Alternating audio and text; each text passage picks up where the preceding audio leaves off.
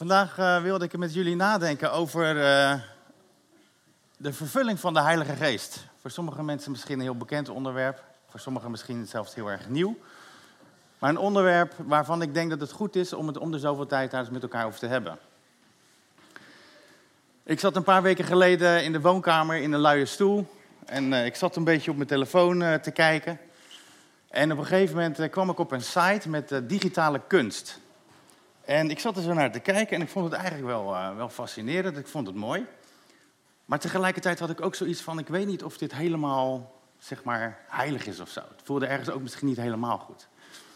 En je hebt natuurlijk hele goede kunst, die heel mooi is. Je hebt natuurlijk ook kunst waarvan je denkt: ja, dat is eigenlijk niet helemaal in orde of zo. Dit zat volgens mij een beetje zo'n schemergebied. Eigenlijk zou ik het gewoon een beetje een grijs gebied noemen. Maar ik vond het lastig, want ik dacht we zijn ook in de wereld en uh, kan dan, echt alles heilig zijn? En ook als je naar kunst kijkt, dat is wel eens een beetje op het randje of zo. Dus ik zat een beetje mee te spelen van, is dat nou iets wat ik, moet, uh, wat ik, dat, wat ik dat niet moet doen? En toen kon ik me een preek herinneren uh, van iemand hier uit de gemeente. En dat ging erover dat het zo belangrijk is dat wij leren om eigenlijk voortdurend zo te leven dat je eigenlijk voortdurend God kan aanbidden. Dus wat je ook doet. En ik zat zo naar mijn telefoon te kijken, naar die plaatjes, en toen dacht ik, kan ik dit bekijken en tegelijkertijd ook God aanbidden? En toen dacht ik, eigenlijk gaat het niet zo goed. Dus het leek wel of het een beetje, een beetje stroef was. En toen dacht ik van, uh, nou, wat ga ik doen? Ik dacht, nou, weet je, uh, ik wil voor God leven. Ik wil, als het dan niet goed is, dan, uh, dan, wil, ik er ook echt, dan wil ik er ook niet naar kijken. Ik vond het wel een beetje lastig, maar ik dacht, waarom niet? En toen bad ik een kort gebed van, Heere God, ik, uh, ik, ik zie hier toch vanaf. En op dat moment voelde ik kracht in mijn lichaam komen. Ik had nog een aantal dingen te doen die dag en uh, ik had ineens heel veel zin om dat puntenlijstje af te werken. Ik had als het ware, ik weet niet hoe ik het moet omschrijven, maar het is eigenlijk een soort van zin in het leven. En het was niet de eerste keer dat het zo gebeurde. Misschien kennen we dat ook wel. Maar ik stond er op dat moment eens eventjes heel erg bij stil. En ik stond op een gegeven moment ook naast de stoel. En toen dacht ik, Daarnet zat ik zo uh, naar mijn telefoon te kijken, niet echt bewust dat ik iets verkeerd aan het doen was. En nu sta ik hier met zoveel kracht. En dat is echt, ik ervaar dat echt als de kracht van de Heilige Geest die voor ons beschikbaar is. Op het moment dat wij ons echt op God richten en de zwarte gebieden, of laten we zeggen ook de grijze gebieden achter ons laten, dan heeft God daar kracht voor, le levenskracht voor ons om het leven te leven wat Hij voor ons heeft. Zelfs in dit soort kleine dingetjes. Voor wie mij niet kent, ik had me nog niet voorgesteld, ik ben Lucas.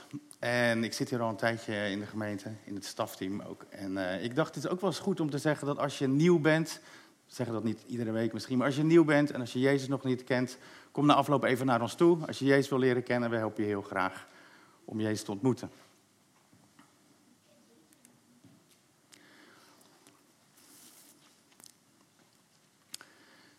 De tekst uh, die eigenlijk een beetje aansluit bij het verhaaltje wat ik net vertelde, is wat Paulus schrijft in Efeze 5, vers 18.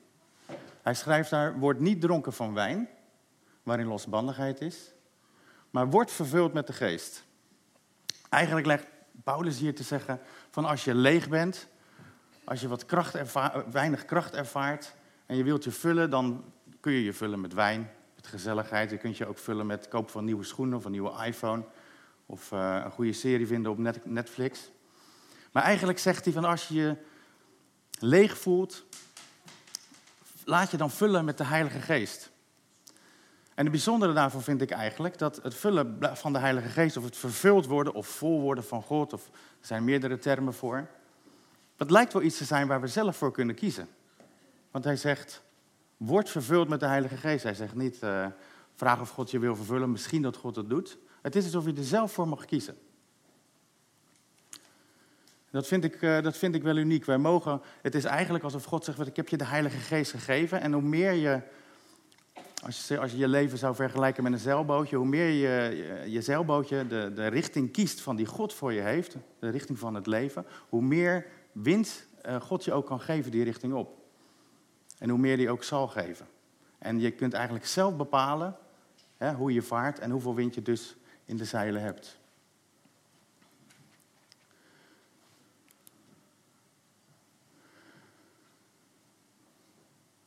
Ja, je kunt je misschien afvragen van, ja goed, ik ben christen en uh, heb ik dat nou allemaal zo hard nodig? Ik wil even drie dingen noemen, drie punten waarom het voor ons belangrijk is om die kracht te ervaren, die kracht van de Heilige Geest te ervaren. De eerste plaats is om je opdracht die God voor je heeft te vervullen.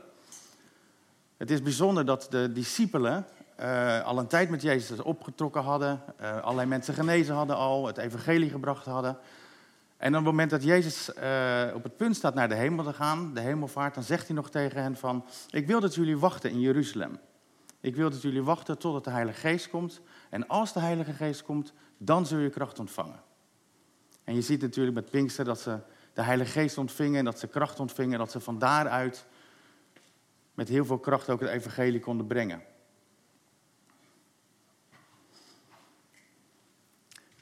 Het is een groot verschil tussen wel en niet die kracht hebben. Ik, wil dat even illustreren aan de hand van het uh, leven van Petrus. We weten allemaal dat Jezus op een gegeven moment gevangen is genomen. En de discipelen zijn dan wel een beetje in de buurt. En dan wordt er op een gegeven moment, net voor de kruisiging is dat, dan wordt er aan Petrus gevraagd van, joh, jij hoort toch ook bij die groep? En dan zegt hij, nee, ik hoor niet bij de groep. Dan zegt hij, ja, joh, zeggen ze, je hoort er toch bij? En zegt hij, nee, ik ken hem niet eens. Petrus was op dat moment heel erg bang, omdat hij bang was ook voor alles wat het Sanhedrin, die, die rechtbank van de tempel, met iemand konden doen.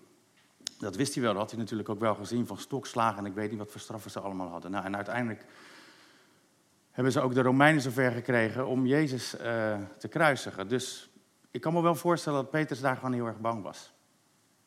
Maar dan is het op een gegeven moment een, een, een tijdje later, dan is de geest uitgestort. En dan zijn Johannes en Petrus, die lopen ook bij de tempel en is daar een ziek iemand, iemand, iemand die niet kan lopen, een verlamd iemand en die genezen ze. De fariseeën en de schriftgeleerden zijn daar niet blij mee, want nu wordt er opnieuw weer over Jezus gesproken. Dus Johannes en Petrus worden gevangen genomen. En dan op een gegeven moment staat Petrus voor diezelfde rechtbank waar Jezus voor gestaan had. Precies op hetzelfde plekje. Kun je je voorstellen. En dan zeggen ze tegen Petrus, wij willen niet meer dat je over Jezus spreekt. En ik kan me goed voorstellen dat juist daar Petrus het gevoel zou hebben van, nu moet ik echt wegwezen, want ik weet waar deze mensen toe in staat zijn. Maar er staat in Handelingen 4, vers 8, dat Petrus vervuld was met de Heilige Geest. Dus hij ervaarde die kracht van God die bij hem was. En toen zei hij tegen het Sanhedrin, tegen die rechtbank, gewoon heel vrijmoedig, als ik eventjes heel vrij vertaal van, bedoelen jullie nou dat ik naar jullie moet luisteren en niet naar God? Maar wat wij gezien hebben, daar kunnen wij toch niet over stoppen te spreken. Dus, dus hij zei eigenlijk tegen hen van, ik, uh, jullie kunnen zeggen wat je wil, maar ik ga mijn ding doen. En daar moet je natuurlijk heel veel kracht voor hebben. Dat, moet je, dat is natuurlijk boven natuurlijk. Natuurlijk boven natuurlijk. Dus dan zie je hoe essentieel het is. De opdracht die wij hebben, um, ook wij hebben, net als Petrus, de opdracht om het evangelie te brengen. Wij mogen ook bidden voor genezing en zoveel mooie dingen. En we hebben daar echt de kracht van de geest voor nodig.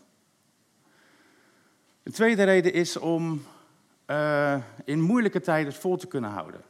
Paulus die schrijft het mooi in Colossense 1. Dan zegt hij, de kracht van God die is er ook om alles vol te houden en alles te verdragen. En dat hebben we ook nodig. Hè? Ik denk dat als je vol bent van de geest, ik weet niet wat voor plaatje je er zelf bij had, maar dan is het niet altijd zo dat je met je handen in de lucht staat. We gaan allemaal door moeilijke tijden heen, we gaan allemaal door periodes van rouw heen. Maar dan is die kracht van de geest daar net zo goed. Om jou te helpen om dingen vol te houden en om alles te verdragen. Paulus schrijft het ook nog mooi in 2 Korinthe 7. Ik heb de teksten erachter gezet, dan kun je het opzoeken als je, als je wil. Een ander keertje, maar of nu.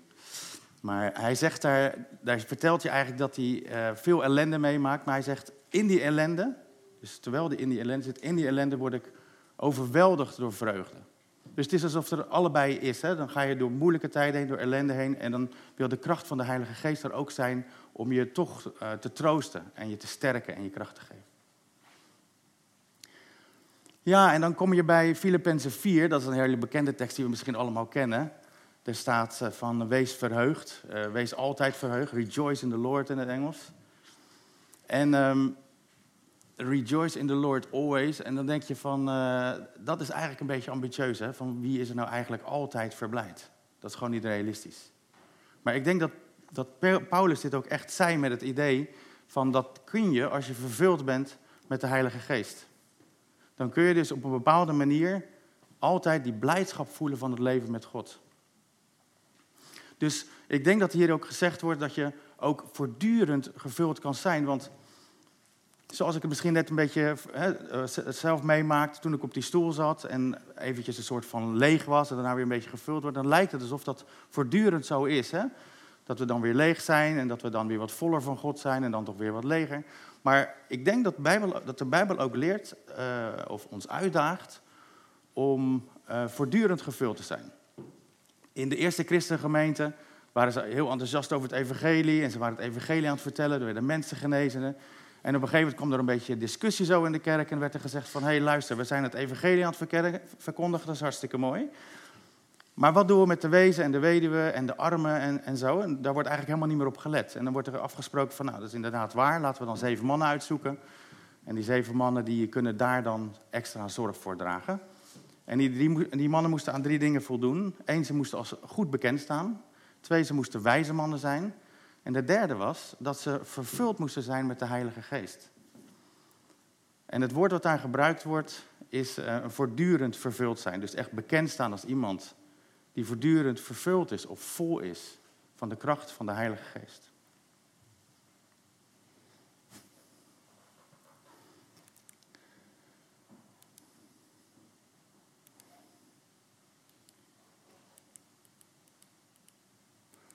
Dit is eventjes goed om over na te denken. Weet je, er is best wel veel discussie over hoe dat zit met de vervulling van de Heilige Geest en hoe ver we daarin moeten leven.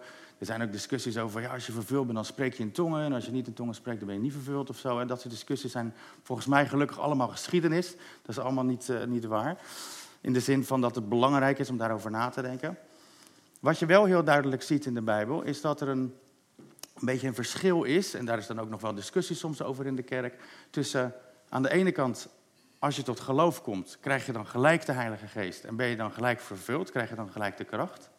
Of is het zo dat je eerst tot geloof komt en dat je dan moet, later moet bidden en dat je dan pas de Heilige Geest krijgt en de kracht die daarbij hoort? Uh, er staan twee verhaaltjes, ik zal even heel kort er wat van zeggen om het een beetje toe te lichten. Um, er staat in Handelingen 10 het verhaal van Cornelis. Dat is een Romeinse soldaat, die wilde ook graag bij de kerk horen, wilde ook graag bij Jezus horen. En dan staat hij, je kan het wel zonder bril. Um, het is een heel klein bijbeltje. Er staat er, terwijl Petrus deze woorden nog sprak, dus terwijl hij eigenlijk het evangelie nog aan Cornelis aan het uitleggen was, terwijl Petrus deze woorden nog sprak, viel de Heilige Geest op allen die het woord hoorden. Dus uh, ze waren nog niet amper klaar met het uitleggen van het evangelie. En toen kwam de Heilige Geest al. In Handelingen 8 staat een verhaal van een aantal mensen in Samaria. Die wilden ook graag uh, bij de kerk horen. En daar staat het volgende. Toen de apostelen die in Jeruzalem waren hoorden dat in Samaria het woord van God, uh, dat mensen in Samaria het woord van God aangenomen hadden, stuurden zij Petrus en Johannes naar hen toe. En toen die aangekomen waren, baden zij voor hen dat zij de Heilige Geest zouden ontvangen. Want hij was nog op niemand van hen gevallen, maar ze waren alleen gedoopt in de naam van de Heer Jezus. Toen legden zij de handen op en zij ontvingen de Heilige Geest. Dus dat is eigenlijk bijzonder, dat ze eerst tot geloof gekomen waren en dan daarna pas de Heilige Geest met de kracht van de Heilige Geest eh, ontvingen. Misschien denk je bij jezelf van, ja, hoe is het eigenlijk bij mij uh, gebeurd? Uh, toen ik tot geloof kwam, of, of heb ik het misschien dan, moet ik het dan nog krijgen? Ik denk dat we er heel simpel in kunnen zijn. Als je het gevoel hebt dat je de Heilige Geest gekregen hebt en die kracht ervaart, dan is dat mooi, dan heb je het gekregen. Als je, dat, als je tot geloof bent en je hebt het idee van, ik heb nooit van, wat van de Heilige Geest ervaren en ik ervaar die kracht niet, dan kunnen we voor je bidden en dan krijg je het vandaag. Nou, dat is mooi hè?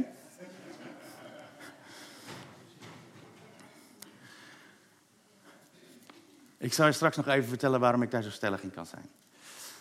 Um, waar we wel al bij stilgestaan hebben, uh, vanuit het vers waar we net bij stilstonden, van uh, Efeze 5, vers 18, van wordt vervuld, is dus dat het wel kan komen en gaan. Hè? Dus dat je vol kan zijn van God en dat het soms weer minder wordt en dat je daarna weer voller van kan worden van God. Um, en dat lezen we gelukkig ook in de Bijbel. Dat kunnen we ook bijbels onderbouwen. We lezen dat met Pinksteren de discipelen bij elkaar waren en alle leerlingen, een grote groep. En dan uh, wordt de Heilige Geest uitgestort en dan ontvangen ze allemaal de Heilige Geest. En dan spreken ze in allerlei talen en nou, een paar wonderen erbij. Echt duidelijk de Heilige Geest. Dan worden op een gegeven moment Petrus en Johannes gevangen genomen. En dan zijn er een aantal leerlingen die verliezen eigenlijk een beetje de vrijmoedigheid om over het geloof te spreken. En dan zijn ze bij elkaar. En dan uh, eigenlijk een beetje ontdaan, een beetje bang geworden. Niet in die, in die belofte eigenlijk die God hun gegeven, had, van ik ben altijd bij je. Maar ze hadden eigenlijk ja, echt God weer extra nodig. En toen baden ze daarvoor.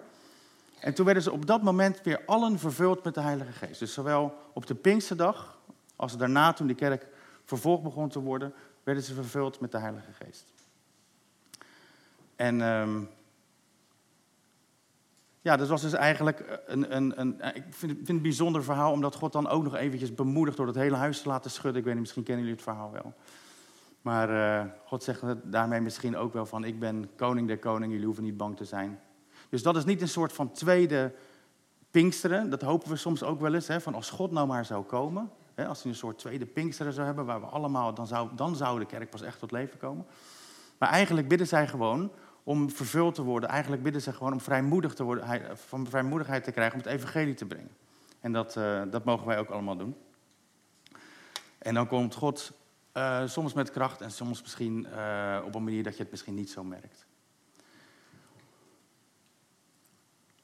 Ik heb een tijdje geleden een boekje gelezen. Dat boekje is van Harold Hill. Ik, iedere keer als ik mag spreken, dan haal ik dat boekje aan. Dit is een man, een Amerikaan, die was zakenman en die was heel succesvol. En was zo succesvol dat hij heel rijk was geworden en eigenlijk had wat zijn hart begeerde. En op een gegeven moment ontdekte van mensen, ik dacht dat dit het was, dat ik me dan echt gelukkig zou voelen. En dat was niet zo en daar werd hij depressief van. Vervolgens ging hij aan de alcohol en besloot hij ook zichzelf van het leven te benemen wat niet lukte. En toen kwam hij bij een afklikkliniek en daar um, waren christenen. En uh, die hadden iets over zich waarvan hij dacht, wat jullie hebben, dat wil ik ook. En ik denk dat dat, dat, dat ook zo'n teken kan zijn van dat mensen zien dat de Heilige Geest bij je is, dat je vol bent van de Heilige Geest. Het hoeft niet altijd een wonder te zijn, of iemand die staat te aanbidden, of die in tongen spreekt. Maar hij is op een gegeven moment tot geloof gekomen bij die mensen, deze Harold, en uh, was enthousiast over het leven met Jezus en begon daar ook met mensen over te spreken. Maar hij merkte dat het eigenlijk heel stroef ging. En misschien kennen we dat ook allemaal wel. Dat je met, wel eens met vrienden of met familie of met collega's over het geloof spreekt en dat het dan niet echt loopt. Dat je dan merkt dat er niet echt interesse is of dat je niet uit je woorden kan komen of dat het het juiste moment niet is. En dan denk je, weet je, hoe, hoe, hoe kan ik dit nou eens goed doen? En dat had die Harold had dat ook. Hij bracht gewoon ook niemand tot geloof, terwijl hij er zelf eigenlijk heel enthousiast over was. En vervolgens is hij teruggegaan naar die plek, naar die afkikkliniek, alcoholafkikkliniek, waar die christenen werkten. En heeft hij gezegd, luister, ik, wil het, ik ben enthousiast over Jezus, ik wil het evangelie graag brengen, maar ik, ik mis iets. Het, lijkt me niet of het lukt.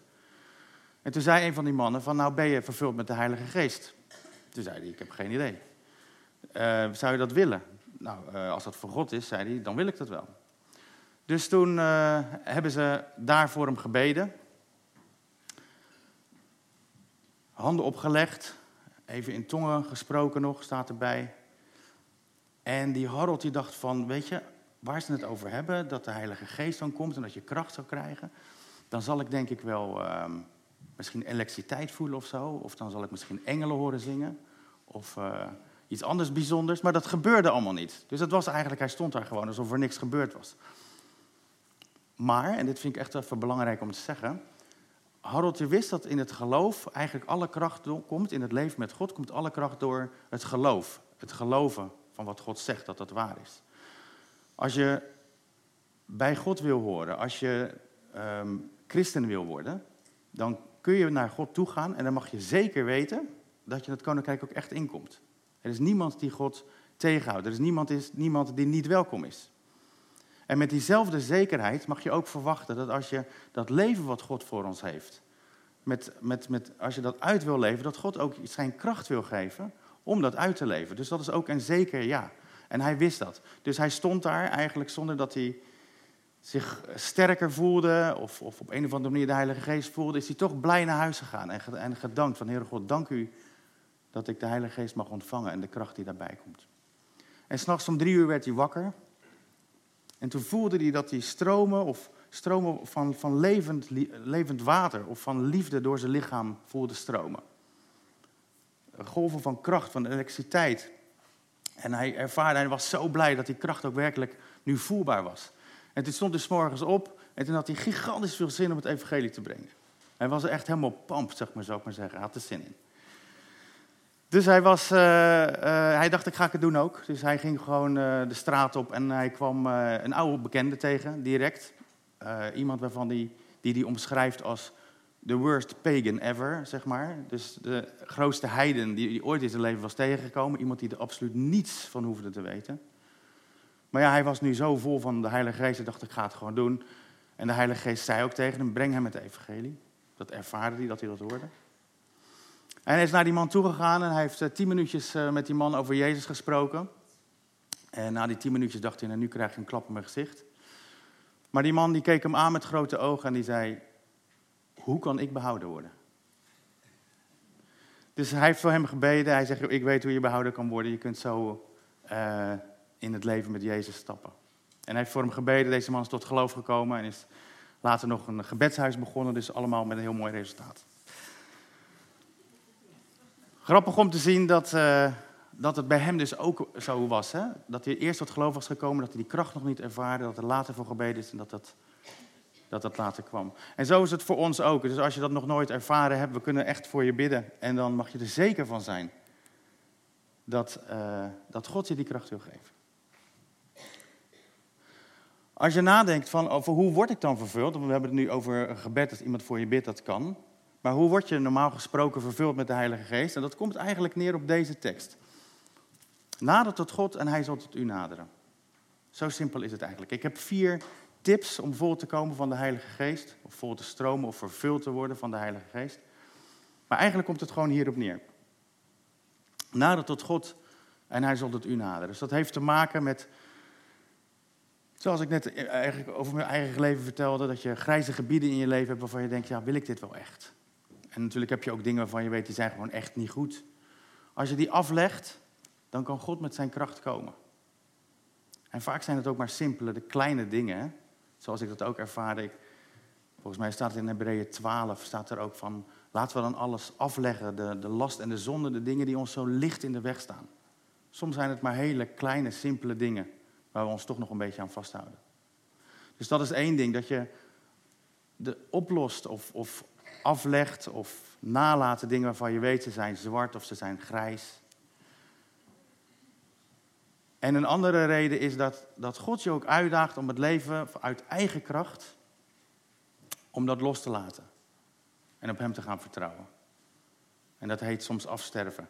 Ik heb, terwijl ik deze, met deze preek bezig was, toen ik hierover aan het nadenken was, toen kreeg ik uh, gaandeweg twee beelden, waarvan ik de, de een van, van, de, van een van die indrukken wist ik dat het goed was om met jullie te delen. Dus dat doe ik straks.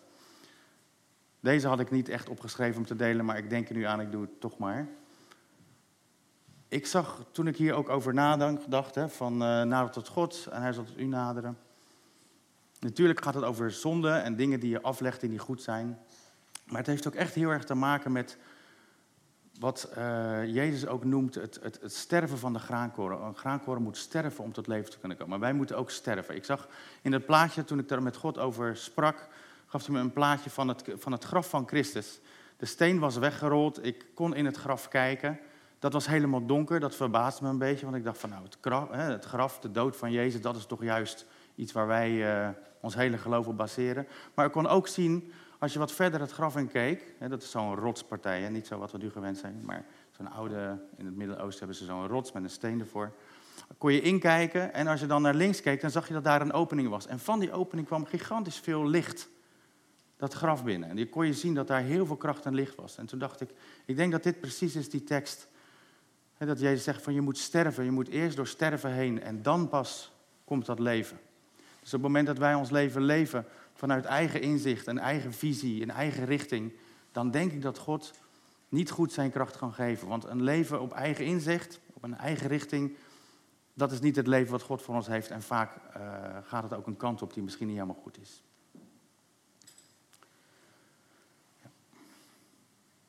Dus zowel afleggen van wat niet goed is, als ook uh, sterven en op die manier het leven ontvangen. Vier tips, ik ga er heel snel doorheen. Uh, hoe word ik vervuld met de geest? En de eerste is aanbidding. Uh, in die tekst van Efeze 5, daar staat ook direct van, als er staat, wordt vervuld van de Heilige Geest, dan staat er ook direct achter van zingliederen die de Heilige Geest je ingeeft. Dus als op het moment dat je aanbidt, dan verdwijnt de mist ook wel eens in je leven. En dan kun je soms wel eens duidelijker zien wat goed is en wat niet goed. En door het aanbidden en je richten op God, zul je ook meer kracht aanvaren, misschien uh, ervaren. En misschien ervaar je dat, heb ik wel vanmorgen. Uh, het tweede is gebed, gebed in dankbaarheid. Um, als je bidt, als je op God richt, dan ook dan ervaar je soms van... hé, hey, deze dingen zijn niet goed in mijn leven. Dit, dit zijn juist hele goede dingen in mijn leven. En als je dat bij God brengt, eigenlijk precies zoals ik deed in de woonkamer, in die luie stoel... was ik aan het bidden en ervaarde ik dat, uh, dat ik iets opruimde en Gods, Gods kracht ervaarde. En natuurlijk kun je ook gewoon bidden. Dat je zegt, Heere God, ik voel me leeg. Wilt u mij nu vullen met uw kracht? De derde is uh, Bijbel lezen die ken ik zelf eigenlijk het beste. Dat als je je op Gods woord richt, dat dan je denken ook vernieuwd wordt. Je ontdekt van, hé, hey, zoals het hier staat, zo doe ik het eigenlijk nog niet. Laat ik daar eens wat langer over nadenken. Juist door het lezen van de Bijbel voel je soms ook dat, dat God je, je wil sturen, je wil leiden, je wil veranderen, je wilt veranderen in je denken. En ervaar je ook tijdens het lezen uh, steeds meer van Gods kracht. En de vierde is het wandelen in liefde. God is liefde. Wij zijn ook bedoeld om liefde te zijn of vanuit de motivatie van liefde te leven. En als je ontdekt in je leven waar dat uh, niet uit liefde is, maar uit boosheid, uit verdrok of wat dan ook, dan uh, helpt je dat om dat op te ruimen en zal je Gods kracht in je leven ook meer ervaren. Dus nogmaals, eigenlijk komen ze alle vier hierop neer. Nader tot God en hij zal tot u naderen. Voor mij is dat beeld van zo'n zeilbootje wel uh, heel behulpzaam. Als je de goede richting uitvaart, dan is het ook goed om heel veel wind te ontvangen om hard die kant op te gaan.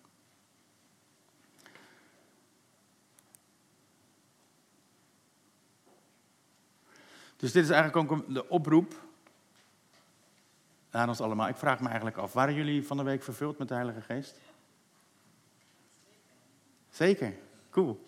Waren jullie vanmorgen vervuld? Zijn jullie het nu? Ja, goed verhaal. Als het niet zo is, wordt vervuld, zou ik zeggen. Ik had nog één plaatje, beloofde ik ook nog te delen. Um, ik vroeg eigenlijk aan God, Heere God, ik voelde me heel erg geleid om hierover te spreken. En uh, ik ben er altijd heel blij mee als God dat bevestigt. Want ik vind het heel belangrijk dat niet wat ik belangrijk vind op dit moment in mijn geloof, maar wat zeg maar, de gemeente nodig heeft, dat ik daarover mag spreken. Dus ik vraag ook vaak bevestiging van, is dit echt waar u over wilt spreken of waar u van wilt dat ik over spreek vandaag? En toen kreeg ik een plaatje van uh, uh, een smal wit pad door de bergen heen. Het deed me gelijk denken aan uh, wat Jezus in de bergreden zegt. Matthäus 7 van het is het smalle pad dat naar het leven leidt. Het leek een beetje hierop, ik denk ik zoek een plaatje op internet. Dit leek er een beetje op een wit pad omhoog zo. Aan de, aan de rechterkant was rots, aan de linkerkant was ook rots. En um, nou, dan kun je dus best wel lelijk vallen. Maar ik zat ernaar te kijken in dat plaatje en toen zag ik dat aan de rechterkant, dus daar kant waar de, de rots nog was, daar zag ik allemaal grafstenen staan. En toen vroeg ik me eigenlijk af van waarom staan, daar, waarom staan er van die grafstenen? En ik had de indruk dat de Heer daarmee zei van ik heb de Heilige Geest aan jullie gegeven, ik, heb jullie, ik wil jullie kracht geven, maar het leven wat ik voor jullie heb en de weg die ik voor jullie heb, die kun je alleen leven als je leeft met die kracht van de Heilige Geest. En ik denk dat er heel veel christenen zijn die niet zo met die kracht leven. En misschien een jaartje of tachtig zijn of negentig aan het einde van hun leven zijn gekomen. En misschien maar halverwege de weg zijn gegaan die, uh, die God voor ons heeft. Er staat in Efeze 2 heel duidelijk, Efeze 2 vers 10, dat God werken voor ons voorbereid heeft. Dus hij heeft over jouw leven nagedacht. Van wat past bij jouw leven. En hij heeft iets voorbereid van wat jij goed zou kunnen doen met jouw karakter en met jouw talenten. En dan wil God de, de kracht van de geest geven om een taak uit te voeren die je misschien vanuit je natuurlijke kracht niet kan. Maar dan is het zo belangrijk. In Efeze 5, wat zeg ik, handelingen, nee, uh, Johannes 15. Ja, staat erbij. Johannes 15. Zegt hij, is er ook iets over. Hij noemt het ietsje anders. Maar hij zegt, uh, blijf in mij, dan blijf ik in u. Eigenlijk zegt hij, blijf vol. Blijf je richten op God en blijf vol van God. Blijf in mij, dan blijf ik in u. En dan staat erachter, uh, en dan zul je veel vrucht dragen. Oftewel, als wij in staat zijn om niet zo nu en dan vol te zijn van God, maar vol, vol, God, vol van God te blijven. Zoals die diakenen, die zeven diakenen die gekozen werden om mensen zijn die vol van God blijft, dan kan God ook echt goed kracht geven en jou leiden en sturen om dat werk uit te voeren wat hij voor jouw leven heeft.